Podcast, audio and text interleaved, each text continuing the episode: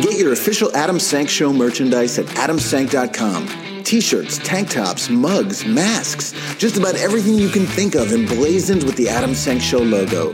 Go to adamsank.com to order your merch today. Thank you.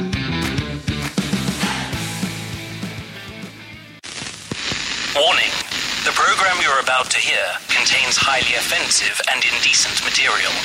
This is the Adam Sank Show, If it's in my hand, I'm gonna suck it. powered by DNR Studios. And now, The one, the only, Adam I've got a mule, her name is Sal. 15 miles on the anal canal. She's a good old worker and a good old pal. 15 miles on the anal canal. Hi! I keep thinking about the anal canal because of last week's episode with Michael Alviar. Welcome to the Adam Sank Show. We are not live. But this is a brand new episode. If you're listening at 11 a.m. Eastern on Saturday, November 7th, 2020, right here at dnrstudios.com, the only place you can hear this podcast when it first airs. If you listen anywhere else, then for God's sake, leave us your ratings and reviews. It's been weeks since we've gotten a review, Ryan.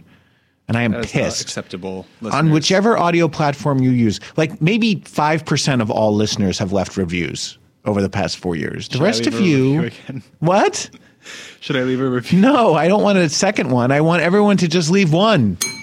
Email me your questions, comments, and dick pics to adam at adamsank.com. Like our Facebook page, download the comedy albums, get your official ass merch. There's so much merch to choose from. I'm literally wearing. Ryan is wearing the adorable, if it's in my hand, I'm going to suck it popsicle t shirt. It's really comfortable. You can get that in a tank top, in a mask, on a mug, mm. even a turkey baster. Jockstrap?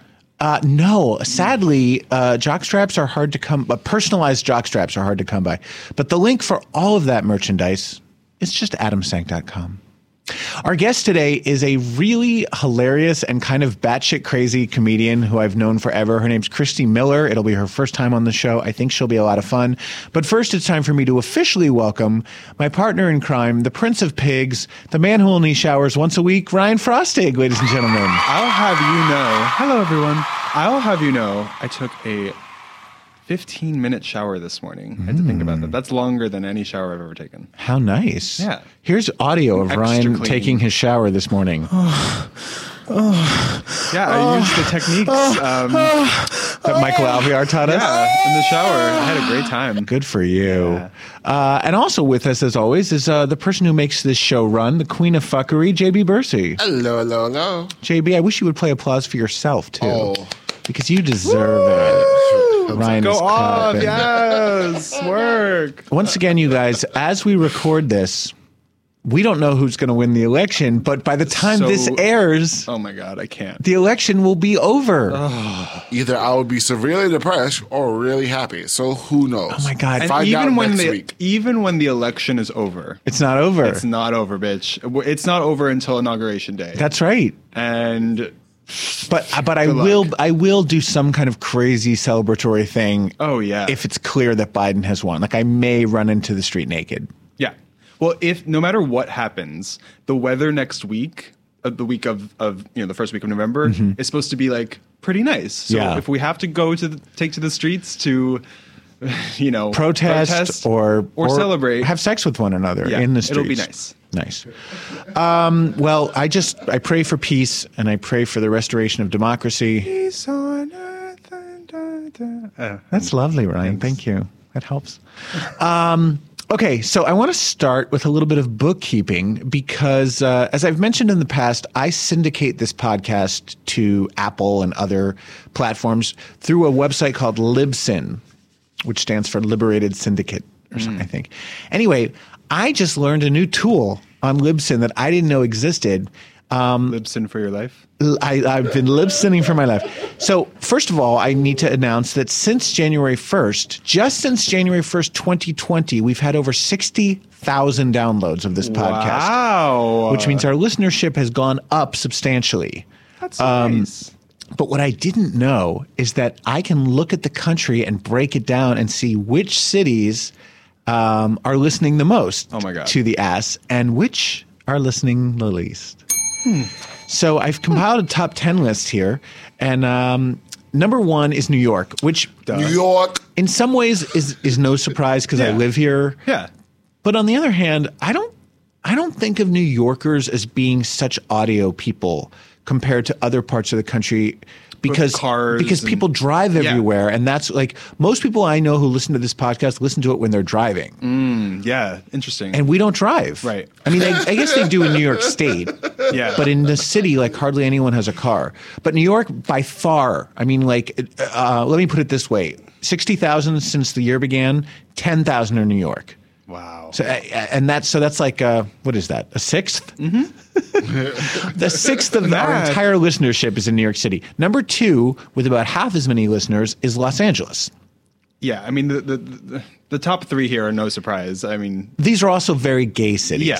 So number two is Los Gay as Angeles. Number three is the San Francisco, Oakland, San Jose area. Hmm. Do you know the way to San Jose? La la la la la. you know they la. sampled that in Rent. Really? Oh yes. Do you know the way to Santa Fe? Yep. Number four, Seattle, Tacoma. Number five, I feel really guilty about. It's Philadelphia. Why do you feel guilty? Because I trash Philadelphia all the time on this show. Do you? Yeah, I'm always like, oh, they're so trashy, and I make fun of oh their horrible God. accent.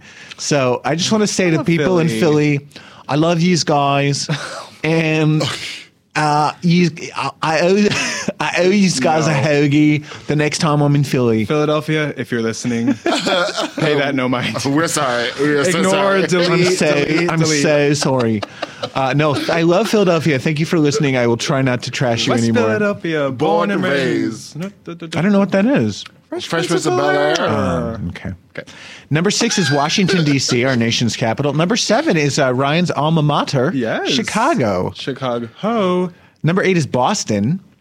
And number nine is Dallas Fort Worth. I must tell you, Texas overall is one of our biggest um, listening uh, platform listening bases. So between Dallas, Austin, Houston, San Antonio, we have a lot of listeners in Texas. Texas. Everything's bigger, and that's true. Mm-hmm. I have never met a guy from Texas that didn't have a big dick. Amen. So congratulations. Uh, that was number nine. Number ten, Miami, Fort Lauderdale. Whores. I will say the uh, the the there is one state in the entire country where we have no listeners, not one download since January first, 2020. Wait, wait. Is it is it a southern state? Nope. Oh shit! I'm surprised. Never mind. I saw that. I saw. The Oh, you thing. saw it? Yeah, I have a joke lined up. It's Wyoming. why? why Wyoming? Why? Ryan, get out. Why, Oh, so oh, why, Wyoming? What shocks me about this is that Romaine is from Wyoming. Yeah. And it, it's is, is probably one of the most famous people to come out of Wyoming. oh my God, yeah. So they must have listeners. Yeah. And a lot of my listeners started out as Derek and Romaine listeners and are still Derek and Romaine. So really, Wyoming? Wyoming? Not one fucking listener? If you're listening, They're not listening. They're not listening. Do better. Who's I'm ne- really who's next to shocked. Wyoming. Who's next? Like, like what? What state is? Ne- I, I oh, can't God. picture the map. Utah. Okay, so the listeners we have in those states, you got to let your neighbors know. Yeah, Utah, I've got listeners. So fuck you, Wyoming. Drive out to Wyoming. Drive out to Wyoming. Tell these people to listen. to God bless you, Station. Philadelphia. I mean, Wyoming's the a very sparsely, but I mean, I, we have listeners in Idaho. We have Yeah, listeners. yeah. Oh, by the way, tons more in North Dakota than South Dakota. Idaho, like Idaho, exponentially more in North Dakota. I don't know why that is. Um, and then outside of the United States, here are the top five countries. Canada, of course, number one, Mm-hmm. and I do love you, Canada. Uh, followed by the UK. Now you would Oh, ex- UK. you would expect those two because they're English speaking countries, and Yeah. this is an English speaking podcast. Sure, sure, sure, but sure. number two and uh, three are Germany and France. well, I mean, Don't you mean three and four? I think I left one out. Canada's one. Canada, England is two. two, yes, yeah, thank you. four. France and Germany are three and four, which means there's people in France and Germany that are listening to podcasts in English. and have no. But you know, like They might be expats. Yeah. But also, like, I mean, you know this watching um, Drag Race Holland. They love to go in and out. They of, are so bilingual. Yeah. They just flip back and forth between English and, and Dutch. And then in fifth place, which I thought should be third place, is Australia. Wow. So hello to all my listeners, to all of our listeners in uh, in those places. Can I just say something? Please. So we, well, how long have we been doing this podcast? Three years. I've been doing it for four years. Wow. I never listened to podcasts before doing this podcast. Mm. And even after I started doing it, it took me a long time to actually listen. But it's interesting because you, you were talking about like New Yorkers and how we we don't listen to like we're not audio people, but like Right. I am such an audio person when it comes to like the subway or just even walking about. But it's usually like I I always thought I needed to hear music. The idea of like voices in my head was like a little too much, considering I'm already like you know all crazy. But um, but I actually find it really soothing to hear like. So I think that I think that um, people are becoming more uh, interested in in hearing. Like, We're definitely in the age of podcasts. Yeah, for I mean, sure. Joe Rogan and and those top podcasts, Adam Carolla, they get way more listeners than the top network television shows. Yeah. network TV can only dream of the audience that those two have. And by the way, our podcast is better than either Joe Rogan or Adam Carolla. I, I'm I'm happy to put up our podcast against Ding. those any day of the week. So tell your friends. Okay. Um, speaking of far off places in the United States, Anchorage, Alaska now has its first lesbian mayor. Ooh. Yas Queen. She wasn't elected. She's also got a fabulous name. She's got kind of a drag queen name. Her name is Austin Quinn Davidson. Oh, I love it. Austin Quinn Davidson. Ladies and gentlemen, please welcome to the stage Austin Quinn Davidson. She is the acting mayor now of Anchorage because the former mayor, a guy named Ethan Berkowitz, resigned uh, in a sex scandal. Ooh. The 40 year old Quinn Davidson is an attorney who was first elected to the Anchorage Assembly in 2018. She will be the first woman and the first openly gay person to serve as mayor or acting mayor of the city of Anchorage. Um, the city's charter states that the chair of its assembly will serve as acting mayor during a vacancy. Berkowitz resigned after admitting having an inappropriate relationship with a female reporter three days after she made online allegations against him. So I think uh, he basically fucked this chick and then dumped her, and she was like, "Not on today." And Not she today, Satan. Went after him, and of course he's married, and so it was a whole scandal. A scandalo. Um, so yeah, so that's exciting. And Anchorage is uh, is a conservative place. Alaska is a Republican state. They're not known for for being progressive. So this can only help as far as uh, you know making them more LGBTQ friendly to have uh, a mayor who is openly lesbianic. Not to throw shade at our Alaskan listeners, but ever since I watched the movie 30 Days a Night, I always thought Alaska was just one of those places we forgot about, and no one really cares. We do forget about Alaska a lot on the mainland uh, and Hawaii too, for that matter. I remember Hawaii. It's where all the nice beaches and beautiful men are. They're both lovely. Um, and it, by the way, if you are in Alaska or Hawaii listening to this podcast, drop me a line at Yeah. adam at adamsank.com. We'd love to hear from you and how you discovered us and how things are going in your various uh, tropical and frozen paradises. Yes. I- I'd love to go to Alaska. I always hear amazing things about it. George. In other news, I kind of missed this, but back in the beginning of the pandemic, uh, Gal Gadot, is that how you say her name? The Wonder Woman actress, yeah, yeah. beautiful Israeli actress. Yeah. She put together a star studded Instagram video. Did you know about this, I right? I did know about this. Where celebrities sing um, Imagine by John Lennon. She wanted to like lift people's spirits and she just thought it would be a nice thing to do. And apparently there was tremendous backlash against this. The internet hated it. It included uh, Gal herself, Kristen Wiig, Pedro Pascal, Mark Ruffalo, Amy Adams, Natalie Portman, Jamie Dornan, Zoe, Zoe Kravitz, James Marsden, Will Ferrell Sarah Silverman, and others. Um, and th- people on the internet were just like, this is bullshit. We don't fucking care about these celebrities. And yeah, it's so easy for them. What about us? And da, da, da, da, da. I- think this is one of these sort of misplaced anger things. Like, I understand it doesn't really help anyone to have celebrities singing Imagine, but it's not harmful. What, what are your thoughts, Ryan? I I don't want to even share my thoughts because it's going to end up how it did with the George Takei thing. Which, by the way, people agreed with me on that. Okay, well, that's good for them. I think it's completely tone deaf. K is how you say it. so dumb. It's not what we need. It's a it's a nice gesture, but those celebrities could be doing so many other things, and I just Like think what? What donating their money to What to if they causes. did? Like you don't know about Cool. that. What Exactly. if, like this is if you like the beginning of the video said this is just for entertainment value. It's just but it's not entertaining. Bruh. It's been done. It's like it's. I'm just. I'm so. I'm so over this like phony. It's just. It's. It's. It's. It's bullshit.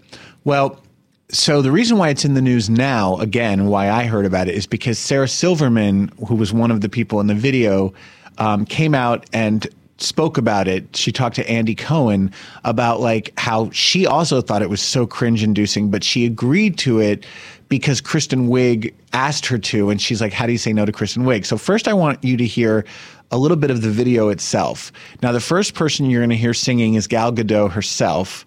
Um, also, you're going to hear Kristen Wiig, and then you're going to hear an incredible man's voice, a gorgeous, professionally trained voice, and it's James Marsden. Like, who Hmm. knew that James Marsden, in addition to being the hottest man on earth, Wasn't he can sing? Was he? Yeah. I didn't even know that. Yeah. Um, and then the last person you're going to hear is Sarah Silverman. And as you hear, she tried to make hers funny. So take a listen. and it it goes like this. Imagine there's no heaven. It's easy if you try. No hell. Not sure who this is. Above us only sky. Now listen to James. Imagine all the people Living for today. Yeah. So she she took it to a, a little funny That place. funny. But um, but everyone was trashed, especially Gal Gadot for doing this. Um, Gadot Gadot, how fuck do you say her name? Gadot, Gadot, Gadot, Gadot. whatever her name is, she opened up about the misstep uh, to Vanity Fair. She offered no apologies for the musical montage. She said, quote, there is something I've learned to say, which is, I don't disagree with you, but. So basically, I'm disagreeing with you. I just came to the conclusion I do me, you do you. I'd rather have you not liking me at this moment than not saying my truth. Meanwhile, here's what Sarah Silverman told Andy Cohen about getting roped into this. the one who contacted me, which I think Gal asked her to like, you know, and Kristen Wiig is the shit, you know. So, but Yeah. like, she so she emailed me and she goes, "Well, we're all gonna sing Imagine," and I wrote her back and I go, "Imagine, really?" And then I go, "Is it for a thing? Is it?" What's the call to action? And she and she and she's so sweet, you know. I mean, she's so funny. She's also so sweet. And she goes, I don't. It's just to like cheer people up. And then I couldn't say no because one, it was the beginning of quarantine. Like, there's no saying no to anyone because you can't. There's no excuse. Yeah, you're not doing anything. It's a choice. also, If you're like, saying no, it's like You know. Sorry, go Are ahead. you gonna say Yeah. no to Kristen Wiig? Like, she's Never. so lovely and so cool. You know. So there you go. What's the call to What's the call to There is action? none. There is none. Right. If it's just a if nice they had sung thing. Imagine and said, "Please donate Yes. to food banks," Thank that's you. what was missing. You're right. Thank you. You're right. Right, but there's been tons of tons of shit done on the internet that you have supported, that many people have supported, that led to nothing. Sure. Nothing. I, I'm tired of having the same conversation with you three about Shade. useless, stupid shit. That we, we can we just agree that this is we, this is pointless. It'll just make people happy. If you're not happy, fucking move on. Yeah. don't talk about it. I, move on. I agree. I agree. I agree. I. Yep. Mm-hmm. Okay. Great. Glad we had this conversation. I was, I was trying to clap for you, JB, but you had the, the soundboard turned off. Yeah, I get it. Um, here's the thing. Okay, this is how we're. This is how we'll button it Wow. up. This is how we'll button it up. It needed a call to action. It Yes. didn't have one. And if it didn't have a call to action, it wasn't funny or clever or engaging enough to, to have a reason to exist. I think Right. that's the problem. If it had been, if it hadn't raised any money, but had been super clever or funny or just like so beautiful, I think it would have meant something. The problem was it was just kind of like, what are we supposed to do with this? Yeah, and maybe if they had gotten some like first responders to sing or some like Mm. if it had been more of like a com- a, a larger community and less of like we are a group of celebrities. We're famous people. We're famous people and we're we're going to make you feel better. It's just yeah, it's I, I understand. I'm not trying to sound like I'm this bitter, like angry woke millennial because I'm You're not. a bitter, angry woke millennial. But it but it does feel like we are. Th- th- this thing might have worked in 2014, but we just live in different times, and and and to do something that's so tone deaf like this, it's just like we know better. I We know better. Keep thinking about James Marsden singing to me. oh, he sounds great. while he's inside. Who was the one me. before him? Uh, I don't. I didn't recognize uh, the- a couple of those. yeah. He had a nice voice too. Yeah. Okay. Meanwhile, speaking of celebrities under attack, Ellen uh, has a dubious distinction among celebrities in 2020. She is the celebrity who lost the most followers. Oh my god. Uh, this is according to ga- gamblingdeals.com, which assessed uh, stats from something called Social Blade. I think that's that like is an aggregate of all social media. DeGeneres takes the biggest uh, loss. Of, she lost over 545,000 followers on Instagram and over 612,000 followers on Twitter. That's a lot. That's a lot. And this isn't just like, oh, I lost followers, I'm not as famous anymore. Experts estimate that this is a potential loss of like $3 million. Whoa. Uh, wait, I have that wrong. Of 3,000, this is in pounds. This was a Cocktails and Cock Talk story. So they say 1,706 pounds per sponsored post. I'm imagining that's about $3,000 a post. So $3,000 a post is uh, however many posts you do, uh, that can really add up. Ellen has suffered an avalanche of bad press this year, which is uh, to inexplicably um, to blame for what's well, not inexplicable. We know why. Uh, makeup guru Jeffree Star was second in line Yes. Oh my god. uh, for loss of Twitter and Instagram followers. Uh, with 487,000, Star was embroiled in a number of dramas, including allegedly renting his hot boyfriend, as, Star? as well as sexual misconduct. Oh my god. Uh, and then in third place is the person who should be in first place, J.K. Rowling. God. This bitch, who proved to be like really violently transphobic, Yeah. lost 350,826 Twitter followers. Cocktails and Cock Talk says that witch doesn't even use Instagram. At least Ellen did some good for our community before everyone realized she's a mean girl. Rowling has persistently expressed her views against trans people living with basic human rights. So um, there you go. It's been a tough year for Ellen. I didn't know who Jeffree Star was until he became infamous, and yeah. for J.K. Rowling.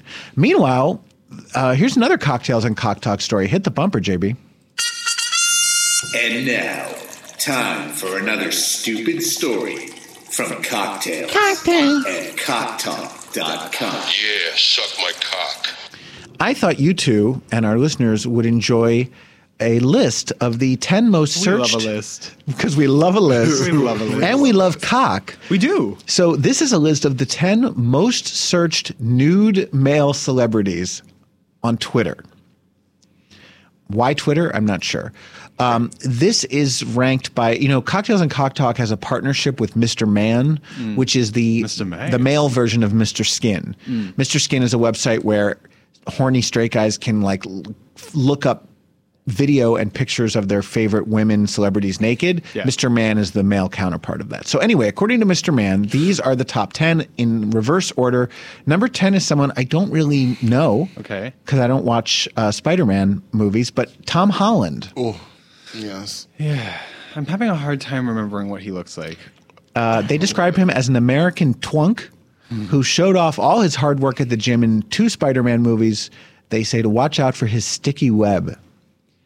Um, side note, uh, it is Halloween. Um, We're recording this on Halloween.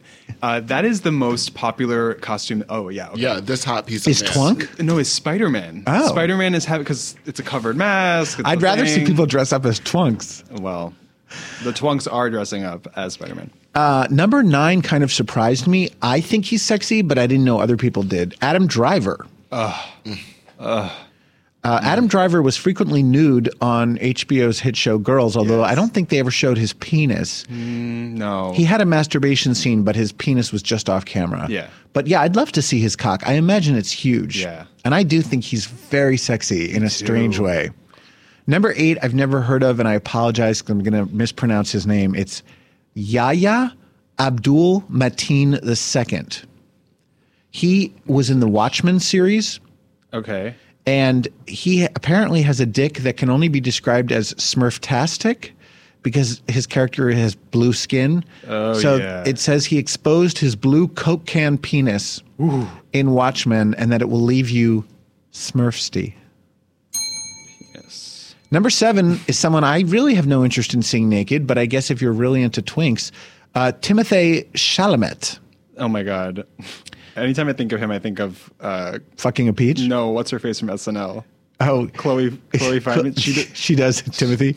The Call Me By Your Name star exposed his tight twink butt and had many passionate gay scenes with Armie Hammer. Uh, Mr. Man has a, a cum shot of Timothée Chalamet, but I think it's simulated from that movie. Number six, someone I've never heard of. I believe this is a French actor, Michel Moron. There was apparently a viral Netflix movie called 365 Days, which introduced the world to Michel Moron's gorgeous daddy bod, as well as his cock during a shower scene. So, my French listeners, um, here's one of your countrymen, although he could be Quebecois. Who the fuck knows? Number five is someone I, again, I don't, I, I guess I'm not interested in seeing twinks naked. Daniel Radcliffe. well, uh, I'm not really he's into been twinks either. naked on the Broadway, right? In Equus, On the Broadway. the Broadway. Yeah, uh, he was naked in Equus. Um, he also has more nude scenes than people realize. Yes, he does. In the movie Kill Your Darlings, he shows off his hairy ass. They'd spell Harry H A R R Y, so I don't know if it's actually Harry. That's a Harry Potter joke. Sure, sure, sure. While bottoming during some very hot gay sex. Oh my God. What? Yeah, here's audio from that movie.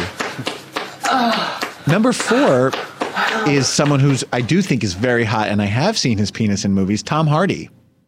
Oh yeah. He has shown his uncut dick in four different ro- uh, roles, including a movie called Colditz. Number three, so hot, Henry Cavill. Superman. He has uh, what they call a surprisingly smooth ass, which was shown on the series The Tudors. Oh yes. And uh, according to Cocktails and Cock Talk, there's nothing Smallville about those cheeks. wow. Uh, number two is someone I would love to see his cock. I'd love to see it. I'd love to sniff it. I'd love to have it in my mouth. Zac Efron, ladies and gentlemen. Oh yes. He has gone nude many times on camera. Um, and apparently, in one of the Jackass movies, Dirty Grandpa, he accidentally flashes his penis and balls. I have not seen it. I will be searching for it. Yeah. And the number one most searched gay, uh, not gay, the most number one searched male celebrity on Twitter, according to Mr. Man, is Nick Jonas. Okay. Yeah, that makes sense. Uh, Cocktails and Cock Talk says that when it comes to film, he has a gay past that Priyanka might not be too happy about. Nick once stripped down for a gay three way on the series Kingdom. Plus, you can see his hairy butt on the Mr. Man website. Oh my God. I picture him as having a smooth butt. So Maybe there you like go. Five hairs. There you go. Those are the top 10 most searched. Uh, next up is a story that I've, I've, ha- I've been trying to do this story for about two months, and it's always the last story that we do, so we never get to it. Great. Uh, it's very strange. Apparently, there's this high tech chastity belt for men that you can buy if you're into these sort of things. Uh, your your partner locks you into this. It locks your penis in so that you can't touch it or use it. Um, and your partner is the one who controls it. It's an electronic chastity belt that's uh, with remote control. However, um, it has been discovered that there is a programming flaw in the design of the technology that lets hackers remotely uh, hack into the chastity belt and lock your penis in without your consent, and there's no manual override. Uh, the name of the product, I think it's pronounced it's pronounced Kiwi. It's spelled Q I U I. Kiwi's Cellmate, male chastity sex toy. Um, the app flaw also lets intruders collect private messages, plain text passwords, and location info without the need for authentication. Um, the company was initially responsive and ultimately fixed the majority of issues, but it missed three self-imposed deadline and ultimately went quiet. That's when this uh, independent research company went came forward and said, "Listen, be careful with this. It's vulnerable to hackers." I can't believe there's enough people using this device that hackers would even be interested in it. But more importantly, are either of you the least bit turned on by the idea of a male chastity belt? No. No, give me a vibrating butt plug. Like the fact, Yeah. If, if, if we're gonna do toys, do me the vibrating, do me the vibrating butt plug thing. Control with the button. put it on or someone else controls Yeah. when it goes off in your Let's butt. see, let's see what happens. I um Even that doesn't do anything for me. But really, the idea of having my dick locked down or locking down someone else's dick, yeah. I it's saw just it so not a thing for me. earlier this year. I saw a one for the first time in real life. Where? Uh, somewhere. Somewhere. Somewhere. Um, and I just no. It just I mean, whatever whatever makes you feel good, makes whatever makes you feel sexy, go off. But for me, it it, it looks so uncomfortable, so painful, so just restricting. I want my dick to be like out, free, living, doing the damn thing, not not hidden. Ass and- open to the wind, stick it in. Very that. Here I am. Yep. I want my ass open to the wind. I want my dick, open, to the, wind. My balls. But I, whatever. no, to each yeah, his own. yeah, and yeah, I'm yeah. I'm not judging. I I'm really into verbal. Mm. I'm really into role play. Mm-hmm. I, I like I, I like a nice spanking, Mm. but any kind of restraint Yeah. Does nothing for me. I don't want to be tied up. I don't want to tie someone else up. I certainly don't want my dick tied up. As a Um, black man, I'm tied getting tied down. So what do you think I want in my sex life? Exactly. but you know what, JB? A lot of black guys are into this because it's taboo. yeah. Well, security problems are. Uh, uh, this is an issue for all kinds of sex toys that are remote, uh, that are controlled remotely, and also include sensitive info.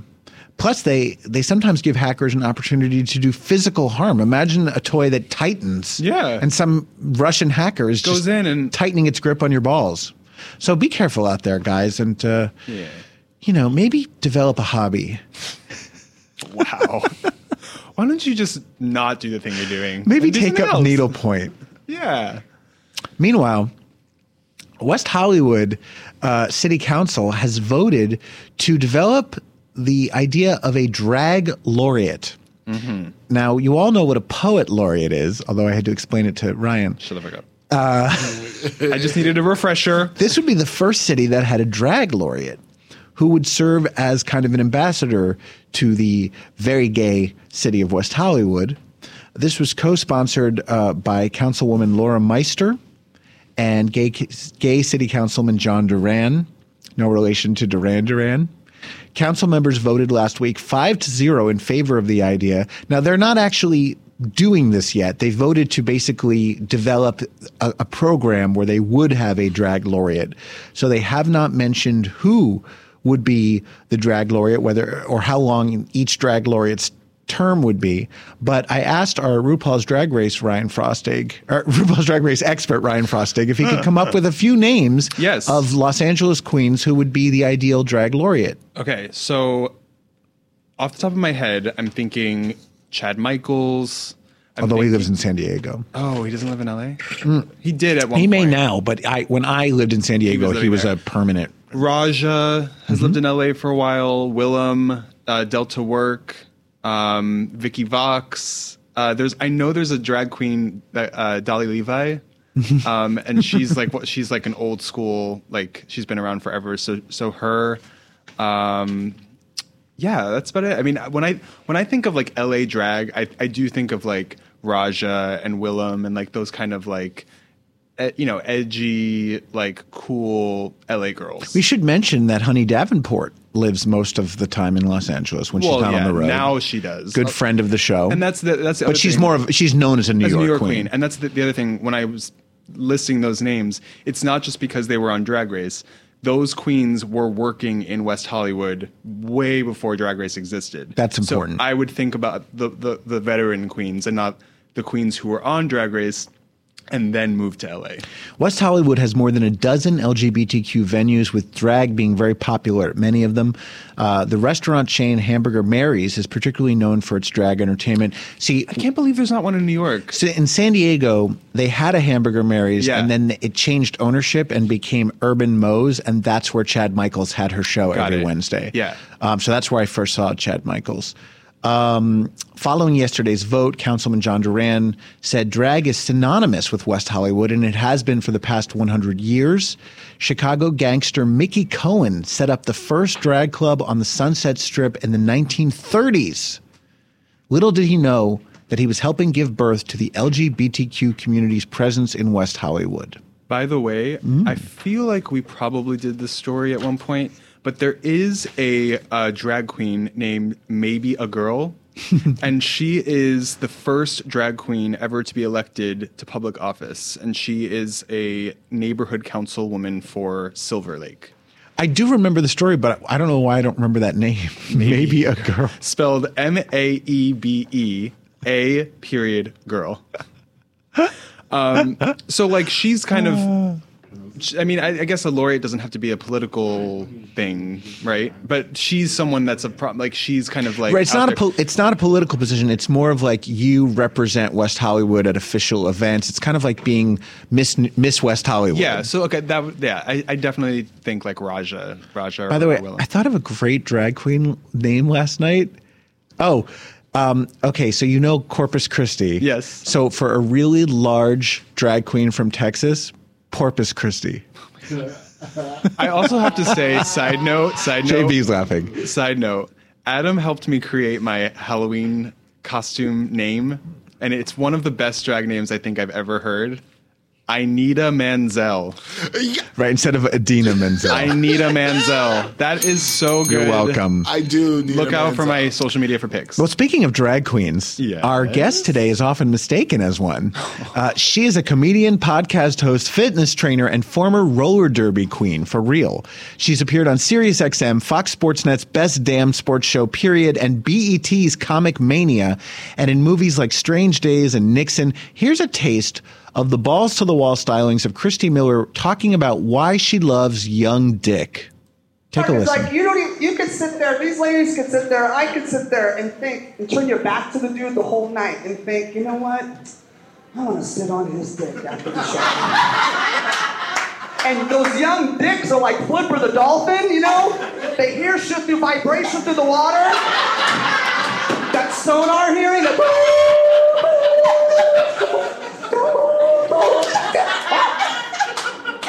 and rips the zipper open like the Kool-Aid man going, oh yeah, bitch! Suck me off there! Wow! And joining us all the way from New York City, please give a warm ass welcome to Christy Miller.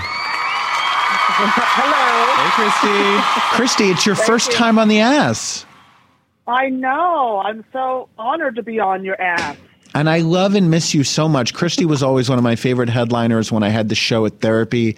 And you you, you are a, a Oh. you're a cisgender woman, but you are very much a drag queen too. Oh, I'm probably the biggest drag queen on the planet. I'm sorry. And, and you know what I just heard? Because I also I do Hot Mic. It's an app. They do sports and broadcasting. Yes. But I've been broadcasting RuPaul's Drag Race since the pandemic hit. So I'm like, well, it is a sport, and they do have balls, so just not in the general way that you would normally use them. And I heard that they're even talking about letting women audition for Drag Race. You know, my big fat ass is going to be up that audition. It should be absolutely. So I mean, you know, first Drag Race was very much just for for cisgender male drag queens, and then Right. uh, you know, RuPaul was kind of forced into accepting trans women, and the next logical step is cisgender women because drag isn't about your your biological or or sex or identity. It's it's about uh, the character you create, and you ha- you are a character on stage. oh yeah, definitely a character on stage. Yeah, and it's like thanks to RuPaul. I mean, with Drag Race has taken it from this underground thing. You know, back in the old days. You know, because I'm 50, so I remember the old days, and I grew As up in do San I. Francisco. Right, so I grew up in San Francisco, and drag was always this underground thing, and oh, it was creepy and dark, and you know, the, ooh, that was like a big taboo, and but like the, the the impersonators weren't even called drag queens; they were called female impersonators Yep. and they would have to they would literally impersonate like an actual like famous actress or a famous singer some kind of famous female persona and it was never like their own character until like the likes of like lady bunny and a few others that like came out that actually created their own personas and started taking it to a different level but it was like you know, back then it was so taboo, and now it's just so mainstream and it's so normal, and it's actually like an art form, like stand-up comedy. Yes. like it's an actual art form. Christy, you've had fantastic. You've had one of the strangest careers of anyone I know because you're Yes. you're you would agree because you're a white you're like a white heavy metal rocker chick and yet Paul Mm-hmm. Mooney took you under his wing kind of made you his protege and toured with uh, took you took you touring with him across Yeah. the country how do you describe your appeal to a comedian like Paul Mooney and and and to African American audiences when you're like this you know sort of Pat Benatar Joan Jett rock and roll white Right. chick Uh, it was uh, it was like Pat Benatar, you know, Joan Jett with a twi- little dab of NWA. Yeah. is what. I, and uh, but Mooney took a liking to me instantly, like right when I started. Like I think I still had, you know, placenta around the ears when I started, and Mooney. And I met Mooney, and I was just this infant, you know, uh, in comedy. And and he took me under his wing, but he goes, homie, you're so real. And that's what he loved about me. He's like, you're just so you. You're, you're unexplainably, unapologetically you. And he goes, that's what he fell in love with. And took me under his wing because he did that with Sandra Bernhard. He did that with, uh, you know, Eddie. He did that with everybody. With like Shirley Hemphill from What's Happening. Mhm. He found her on a bus stop and met her at a bus stop, and he made her. She made him laugh so hard that he helped her get the comedy store and helped her career. Um, and uh, he goes, "You're just so real, and my audiences just love you because you just have there, there's no apologies up there." He goes, "You have such a freedom up there. You say whatever the fuck you want." I'm sorry, I don't know if I can cuss. I'm sorry. you can swear as much as you want on this show we're filthy Yes. and uh, you know, it, it and it was just like he's like, my audiences love you because you're just so real, and it, you you get away with murder up there. But he also gave me the freedom to get away with murder and to really explore and take my character to a whole nother level that I probably normally wouldn't have been able to in any other room or opening for anybody else. Yeah, in some ways, I see. I've always seen you as like a female Andrew Dice Clay. Uh, Yes, In that you're yes. you're not afraid to offend people, you're not afraid to piss people off, and to and to, in some ways you're you're kind of dangerous up there.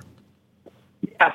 Um, which I do open for Andrew Dice Clay now back again. It's been a long time. We ran into each other last summer. Yeah. So we, I went on the road with him last September and I was going to go on the road with him again this year. And, you know, because Eleanor Kerrigan is his normal opener, his ex fiance, but she's been doing other things and he's been, and he calls me. He's like, you know, I, I need you for a show. So I would open for Dice. Now here's, people go, how does your act translate from Paul Mooney's rooms, who are very militant Mooney fans, hardcore Mooney, to hardcore Dice fans? That's what I'm that are just asking. Dice, Dice.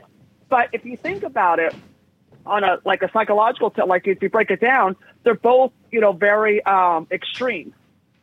They're one's extreme this way and one's extreme the other way. You know, so but I think that extremism because I'm so extreme, it translates in both rooms. They ate they I crushed it with dice, and so I'm going to work with him, You know, all, once we can go back and go, you know, back to doing stuff again, like you know, humans in another year, then I can go back on the road with him again. What's he But, like to um, work with, like personally? Because in in the '80s, especially, he had a terrible reputation. He was like the bad boy of comedy, and you know, having fights and temper tantrums and getting thrown out of places. What what is he like on a human level when he's not on stage? He's the kindest, most generous, gentle, loving human being I've ever met. And him and Mooney are like the same persona, like the same personality types. They would give you the shirt off their back. They will do anything for you. Isn't and- something? Yeah, and Dice is probably the kindest, most generous human being. And he's like, I have everything. So why not help people I love? Right. Who cares? I'm good. He goes, What's it going to hurt me if I help people? And he's helped a lot of people. And he's really undergone a career transition over the past decade. He's become a very serious actor uh, and a well regarded actor. He was wonderful in A Star is Born as Lady Gaga's father. He was terrific Oh, in that Woody fantastic. Allen movie, Blue Jasmine. I mean, it's Oh. no one could have predicted this. Phenomenal. Christy, I don't No. think I, I even know how you got your start in stand up. When did you start and, and how did you get started? Um, it's it's a funny question because like when I was a kid, like all of us, you listen to comedy records, you watch like when Showtime and HBO came out. Like Showtime came out first, and they had the Showtime specials. Remember that? And they had Mhm. Oh, yeah. Here and Now. I watched all of them. And- Right, right. We were addicted. We sat in front of the TV and just glued ourselves to it, memorized it, and then we would act it out at school or whatever. I'd listen to comedy albums and I would just immerse myself in it as a little kid. And then like comedy shows started coming up, like e- Evening at the Improv came up in the early 80s. Um, in Showtime in the late 70s, when I was a little kid, they had a, the San Francisco Big Laugh Off and it was like a comedy contest and all these comics that would get on there and go and then they get voted into the next round it was like the first last comic standing but it wasn't like living in a house and dealing with all that drama and stuff it was just comics the special was like once a week or whatever it was once a month and Right. the comics would be four or five comics that go up and whoever killed it won that round and they go to the semifinals and then to the finals well I was watching as a little kid, and the finals were on, and it was the Reverend George Wallace, legend, Yeah. and I'm honored to call him a friend. Uh, Marsha Warfield, Mm, from Night Court. Yeah, like the Queen, and another guy named Ollie Joe Prater, who's no longer with us. He died, and uh, uh, Johnny Dark, and then the, there was a host, and I can't remember the host. Um, but they all went up, and Ollie Joe Prater won. Was it Ollie Joe? No, he came in second because Marsha Warfield won. I can't remember. I'm just a kid. Yeah. But I remember seeing Marsha Warfield and seeing the Reverend George Wallace and Ollie Joe Prater, and I was like, I really have to do this. Like, I need to do. What is I like? Eight years old, seven years old, and I'm like, I need to ruin my life with stand up. So as I got older, you know, it was always funny. You know, you're probably the same way in school, make your friends laugh, you're the class Yeah. clown and you know, goof with your friends, go up, you know, go to the, hang out with my queens, talk shit, have a laugh. I moved to Los Angeles just to get out of the Bay. And I'm living, my roommate at the time was my best friend at the time, Kira, and she, we were working on Strange Days and we worked on that for a few months and we get done and she's like, you know what? If you don't go do stand up, I'm going to kill you. I was having everybody cracking up on set. You know, I was, you know, I had a whole crowd, you know, you have a captive audience on set. So they have, they have no choice but to listen to you. and you were how old at this point? 24. Mm-hmm. And so I was like, all right, you know what? And I was scared, but I wanted to. And she goes, if you don't do it, I'm going to kill you. So I'm just straight up going to kill you. So I went, I said, you know what? I was living in, uh, in Hollywood and I said, you know what? Let me go to the comedy store. Let me apply for a job as a waitress. And if I get a job as a waitress, that means I'm supposed to be in that building and that's how I'm going to learn about stand up and how to start. It's so and smart. Where to start and have a stage to start.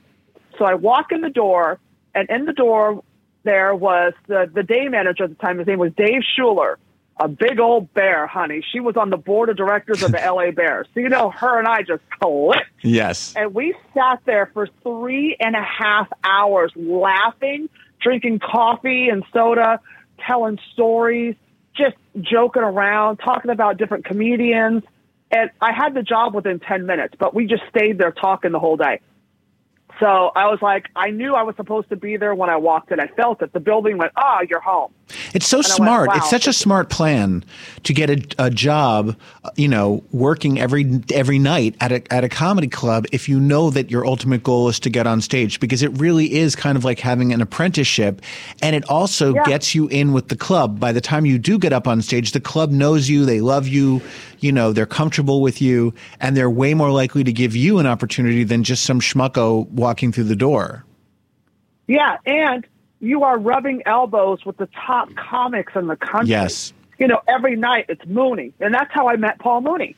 When I was younger, I was like, you know, I had to be like, you know, I remember this. I was still at my mom's house. I was a teenager.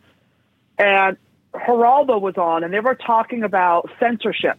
Remember that whole thing came out, all the censorship things you couldn't say and r- record albums? Yeah, they were they were try- uh, Tipper Gore was trying to censor Yeah. uh, albums. Yes, yes. And they were talking about that. And Mooney was on the panel because he's known to be controversial. Yes. And push the boundaries and stuff. So Mooney was on the panel and I saw him and I went, oh my God, I'm going to know this man one day. I was like 16. You really set your sights on these specific people in the industry, and you made Yeah, you made like- your dreams come true. Uh, Christy, Yeah. I, I want to uh, because we're we only have about uh, ten minutes left here. Uh, whenever I would have you on stage at therapy, uh, you know the gay boys loved you always, and one of the Oh. things you did is you did a tremendous Cher impersonation. Do you still do Yep. Cher in your act? Oh yeah, I actually just did a video of her uh, from. Remember when she just last weekend she did the rally? Oh, Cher's a staple. For Biden. Cher's how I got on. Yeah. So Cher, give- Did you see the video? Hit, I haven't, but hit us hit us now if you would with a little bit of Cher. Okay. Hey everybody. Woo!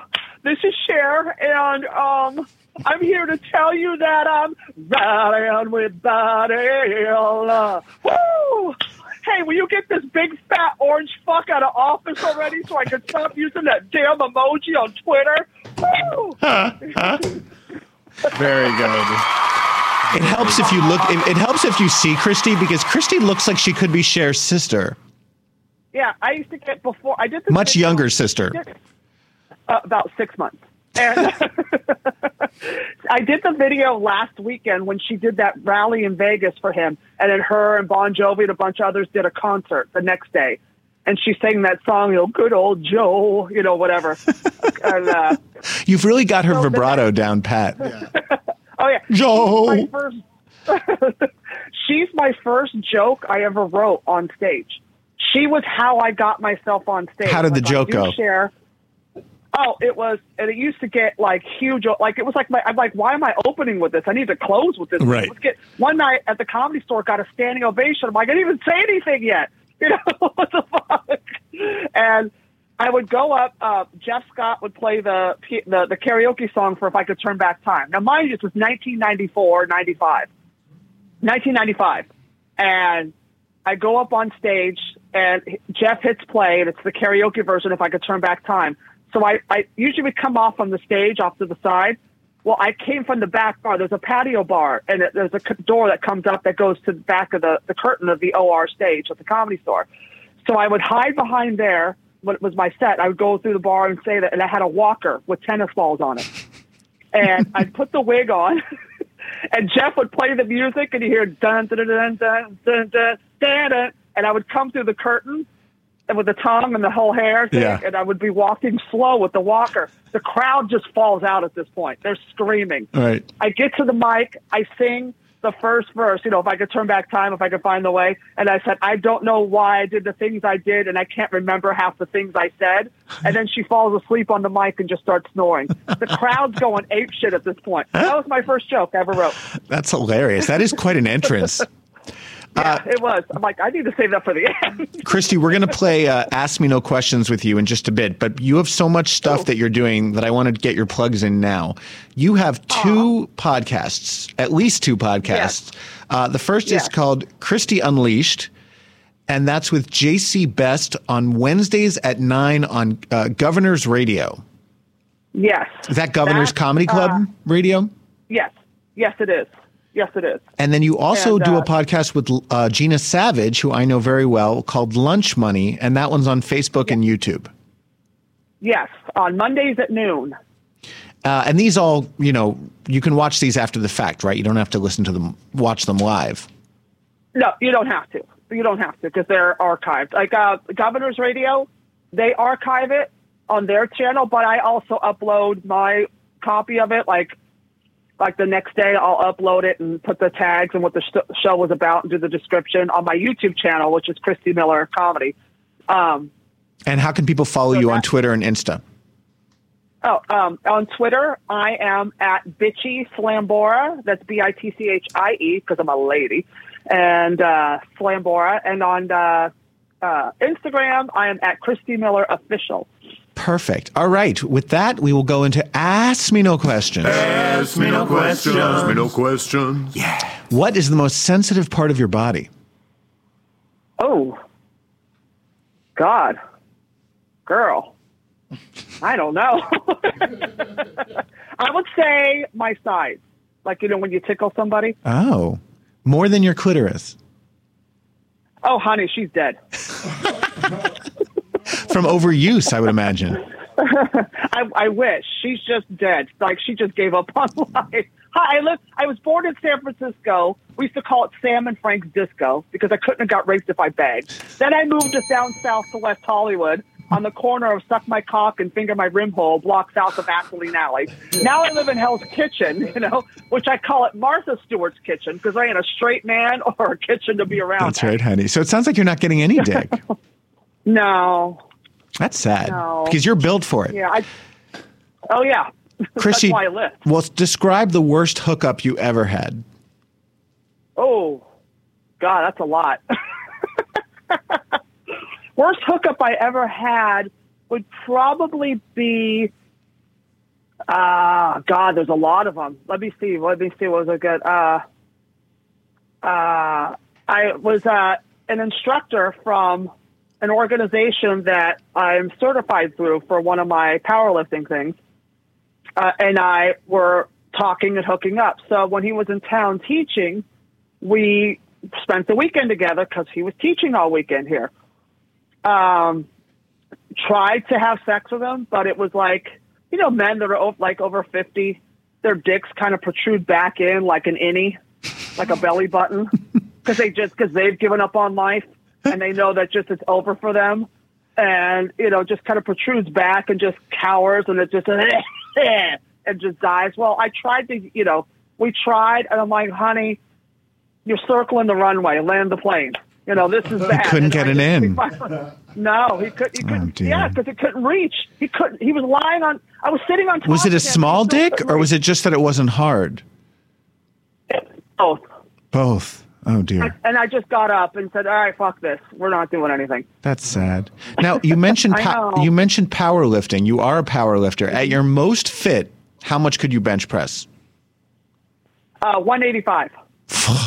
That's like that's more than I weigh. You could bench press one of me. Well, how do you think I get my dates? yeah, That's incredible. How, well, how much can you pr- can you uh, bench right now? Uh, right now, I'm about for a single. I'm, I'm probably around 160, 165, just because I just started. You know, we had six months off from lifting, so I'm just slowly building myself back up again. So I'm probably just with the, my last workout, I'm guesstimating it to be about 160, 165. So I'm about 20, 25 pounds away from my original one rep max before the pandemic. That's incredible. I think at my most fit, I could maybe bench 100 pounds, like, you know, two 50 pound plates. Um, okay, Christy, what's a lie that you tell all the time? Um,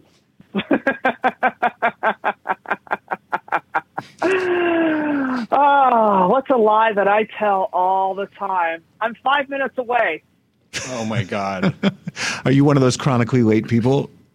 Yes, that's how I work so well in Mooney's rooms because I was always late. Yo. Ryan, why did you say, oh my God? Is because that. I, I always say seven. I'm seven minutes away because it's the perfect. It's between five and ten. So if you're actually Yeah. ten minutes late, then well, if you say you're seven, then it's it's better than the the five. Can I say, as someone who's always on time and hate waiting for people, don't lie. Tell me the truth. I'd rather you said to me, I'm a half hour away, mm-hmm. I and second then that. show up in 30 Early. minutes. If you tell me you're five minutes away and then you show up a half hour later, I'm going to fucking kill you. Um, Christy, what's been the most exciting night of your life so far? Uh, during the pandemic or pre-pandemic? Pre pandemic of all time. Uh, probably the most exciting night was getting back to work with Dice, and we got to Boston for the first show. That was exciting, and I got and I annihilated that theater. And he stood there off the side of the stage with his jaw on the ground because he hadn't seen me perform in like 14 years. How big was the venue? How many seats? Uh, it was 1,500. Ooh, it's so fun. I would love that. Uh huh. And finally, Christy, uh, I, I have a feeling that of all of our guests, you'll do this better than the others. Uh, give us your best fake orgasm. I'm done. Just like a man, she squirts and she's done. Like, is my Uber here yet? Excuse me. Christy Miller, you are a delight. Thank you so much for talking to us. I, I love you and miss you, oh, and I love when we run into each other on the street. I know I love and miss you too, and I hope I run into you again. We have to have lunch or coffee or a dish about Yes. people or something. And But Bye bye, honey. Thank you so much. Bye bye, baby. Ryan and JB, plug yourselves. At Ryan Frostig on Instagram and Twitter. At Stalking Anarchy 12 on Instagram. Thank you so much. Tune in next week to hear another brand new Ask with actor and former Queer Eye guy Jai Rodriguez is going to be our guest. Subscribe to this podcast at dnrstudios.com. Don't forget to order your Ask merch at adamsank.com. Follow me, me, on Twitter and Insta at Adam Sank. Email me at adam at adamsank.com. Have a great week, bitches. Bye.